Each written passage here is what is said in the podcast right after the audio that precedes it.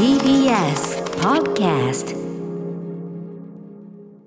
時刻は7時47分に今なったところ、えー TBS ラジオキーステーションにお送りしているアフターシックスジャンクションパーソナリティのライムスター歌丸です。水曜パートナー TBS アナウンサーの日々真央子です。さてここからは新概念提唱型投稿コーナー。水曜日の企画はこちら。映画館。それは最後のフロンティアこれはアトロクリスナーが数々の映画館を渡り歩きそこで出会った人間や体験したエピソードを紹介する驚異の投稿コーナーである。題してシアター一期一会。はいということでこのコーナーは映画館で出会った人や目撃した珍事件などの皆さんが映画館で体験したエピソードを募集するコーナーとなっております、先週がすごかったんだよねあのマッチが、ああね。もうびっくりする「トップガン」とマッチっていうねただただ目撃しただけじゃないからね本当ね。あーマッチの株爆上がりという事件がありました、まあ、詳しくは皆さんぜひね、えーラジオクラウドなどで聞いていただければと思います。はいということで早速ですが久々日比さんね久々の一週、そうです。一週明けの、ね高木さんも楽しそうだったからいや改めてちょっと離れてみるとこのコーナーって言えばいいなって思いました。いいコーナーやってんだよ日比さんこれ、ううありがてえありがてえ。じゃあ行ってみましょう、はい。えーラジオネーム歩ききのこさんからいただいたシアター一期一会ですえー立川シネマシティにコンマコマンド 4K ニューマスター吹き替え版を見に行ってきました。実はアーノルド・シュワルツェネッガーの映画を見るのは初めて。あそう、えーシュワちゃんが映画でもテレビ CM でも大活躍していた頃を知る世代ですが、当時の私には彼の魅力がよくわからなかったのです。そんな私にシュワちゃんの魅力を教えてくれたのがそう寺澤ホークさんでしたアトロクで寺澤ホークさんの力説を聞いていなければ今回のコマンドを見逃していたことでしょう。感謝します。素晴らしい映画体験になりました。映画の内容もさることながら何より良かったのは劇場の雰囲気です、お客さんたちがみんなとても嬉しそうなのです。シュワちゃんが敵を撃つ。シュワちゃんが捨て台詞を決める。シュワちゃんが脱ぐその都度客席のあちこちから嬉しそうな笑い声が聞こえてくるのです。ギャハハでもワハハでもない。ウフフが一番近いでしょうか。聞いているこちらまで嬉しくなるような幸せそうな声でした次に何が起こるのかを知り尽くしたファンたちはガチのファンたちは時にフライングで見せ場の一歩手前のシーンから笑い始めてしまうので 若干のネタバレ感もありましたがそんなことはもはやどうでもいいのです。濃いめのシュワちゃんファンに囲まれてみる初めてのコマンド最高。私はこの日のためにコマンドを見ずに撮っておいたのかもしれません、映画が終わるとどこからともなく自然と拍手が起こりましたありがとうシュワちゃんありがとう劇場に集ったファンの方々ありがとうテレサ・ホークさん。あの日の劇場のあの空気を忘れることはないでしょう。という。はいなあね はいということで出た。うん。はいということで。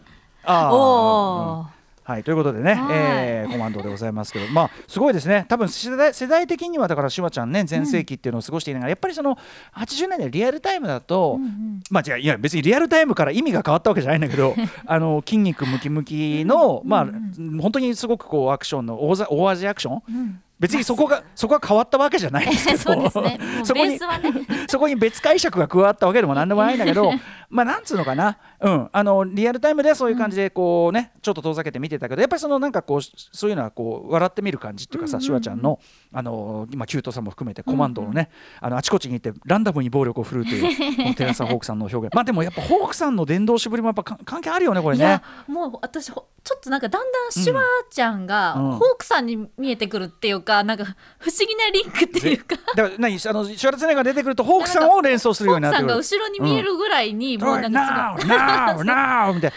ナウナウが欲しくなっちゃう。でもあのプレデターのクライマックスシーン見てもそんな言い方してませんよみたいな。もうホークさんですよね ちょっとねデフォルメが進んできてっていうね。そうそうそう。はい。まあやっぱりねコマンドみんな大好きコマンドというまあ歩ききのこさんある意味でその映画の楽しみ方広がったということなそうのでですね。ぜひあのこまあのききのこさんはこれきっかけにシュワちゃんの映画も見ていただいて、テラサ・ホークさんの「シュワルツェネッガー主義」という本が、ん。あれあれ陽戦者ひょっとしてあれかなもうもう手に入らねえやつかあもしそうだったら、まあ、まあ、古本とかでも出回ってると思うんで、うんうん手に入るうちにぜひ、はい、よろしくお願いします。えっと、次見るんだったら、えっと、トータルリコールあたりいかがでしょうか、歩ききのこさん。それでは、えーもう一回言ってみましょう。これもね、実は手話、手話絡みですよ。じゃあ、日比さん読みで言ってみましょう。はいご紹介します。ラジオネームあれ？終わりマあれ？違ういける？違う？行くいけるね。はいいけるねはい。いけるね？いきますよ。ラジオネームマックのポテトは美味しいさんからです。私がまだ10代だった頃のシアター一期一会メールいたしますえーだ中学2年の夏休み終盤朝目を覚ますとリビングから何やら口論しているのが聞こえます。それは弟が珍しく母親にうちは夏休み特に旅行にも行かないし夏休みの楽しみがないと愚痴を言っているところでした。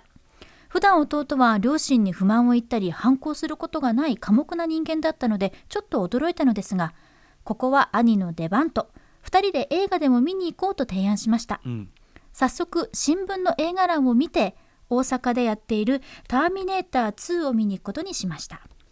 珍しくわがままを言っていることを見られた気恥ずさ気恥ずかしさからか弟は電車の中ではほぼ無言でまだ子供らしいところがあるなぁと私は内心思っていました。お昼前の上映会に間に合うように劇場に行ったのですがすでに劇場前は長蛇の列で私たち兄弟は立ち見で「ターミネーター2」を見ることになりました。劇場に入ってからも弟は私からちょっと離れた場所で鑑賞していました。ターミネーター2には上映最初から引き込まれ立ち見なのも気にならないほど没入して鑑賞しました、ん。エンドロールの時に弟に近づきせっかくだから座ってもう一回見ようかと提案したのですがあっさり帰ることになりました。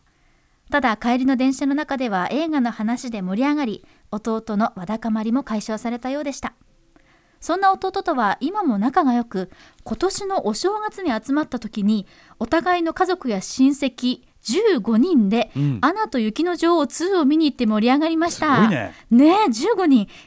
映画って本当にいいものですね。親戚15人で？すごい。15人で家族で行くっていうのもすごいですよ2ね。列ぐらいいけますよね、うん。3列ぐらいいけるかな、はい、あ、ターミネーター2だから、そうか。あ、アナと雪の女王の2の話してたから。まあ、どっちも2を見に行ったっていうのがありますけどね。ね。だから当時はこれだから日比さんわかりますかね。当時はやっぱり映画立ち見とか全然あったわけですね。並んで入って。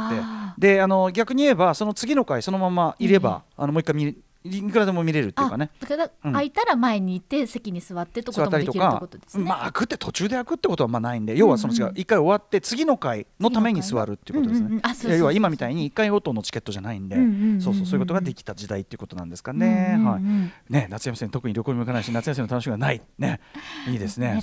ね夏休み終盤になってね。でも映画行くはやっぱりすごく一番手軽なそういう意味ではねやっぱりあれですよね。あのお出かけっていう要素ももちろんあるし、うん。あの普通にお家でなんか見てるのとは違うね特別感もあったりします本当に。小さななんかちょっと旅行ですよね、うん。私にとって映画館っていうのはちょっとと夏休みの映画館ってしかもなんかちょっと特別だったんですよね、なんとなく。やっぱりそのかかってる映画も大作だし、うん。集まってる人もなんかこうあれよねその一種のイベント、うん。夏だから来てるじゃないけどね、はい。そういうのもあってね。家族連れが多かったりしてちょっとね雰囲気とか空気感が違いますよね。僕気になるのは15人で行った場合どうやって配置座るんでしょうか？いや私も気になりました。15人に集団で座ってたら結構ね、団体様ですからね、うん、俺結構みんなで一緒に行った時もば、はい。すあの映画そのものがバラバラで座ることも結構多いですね。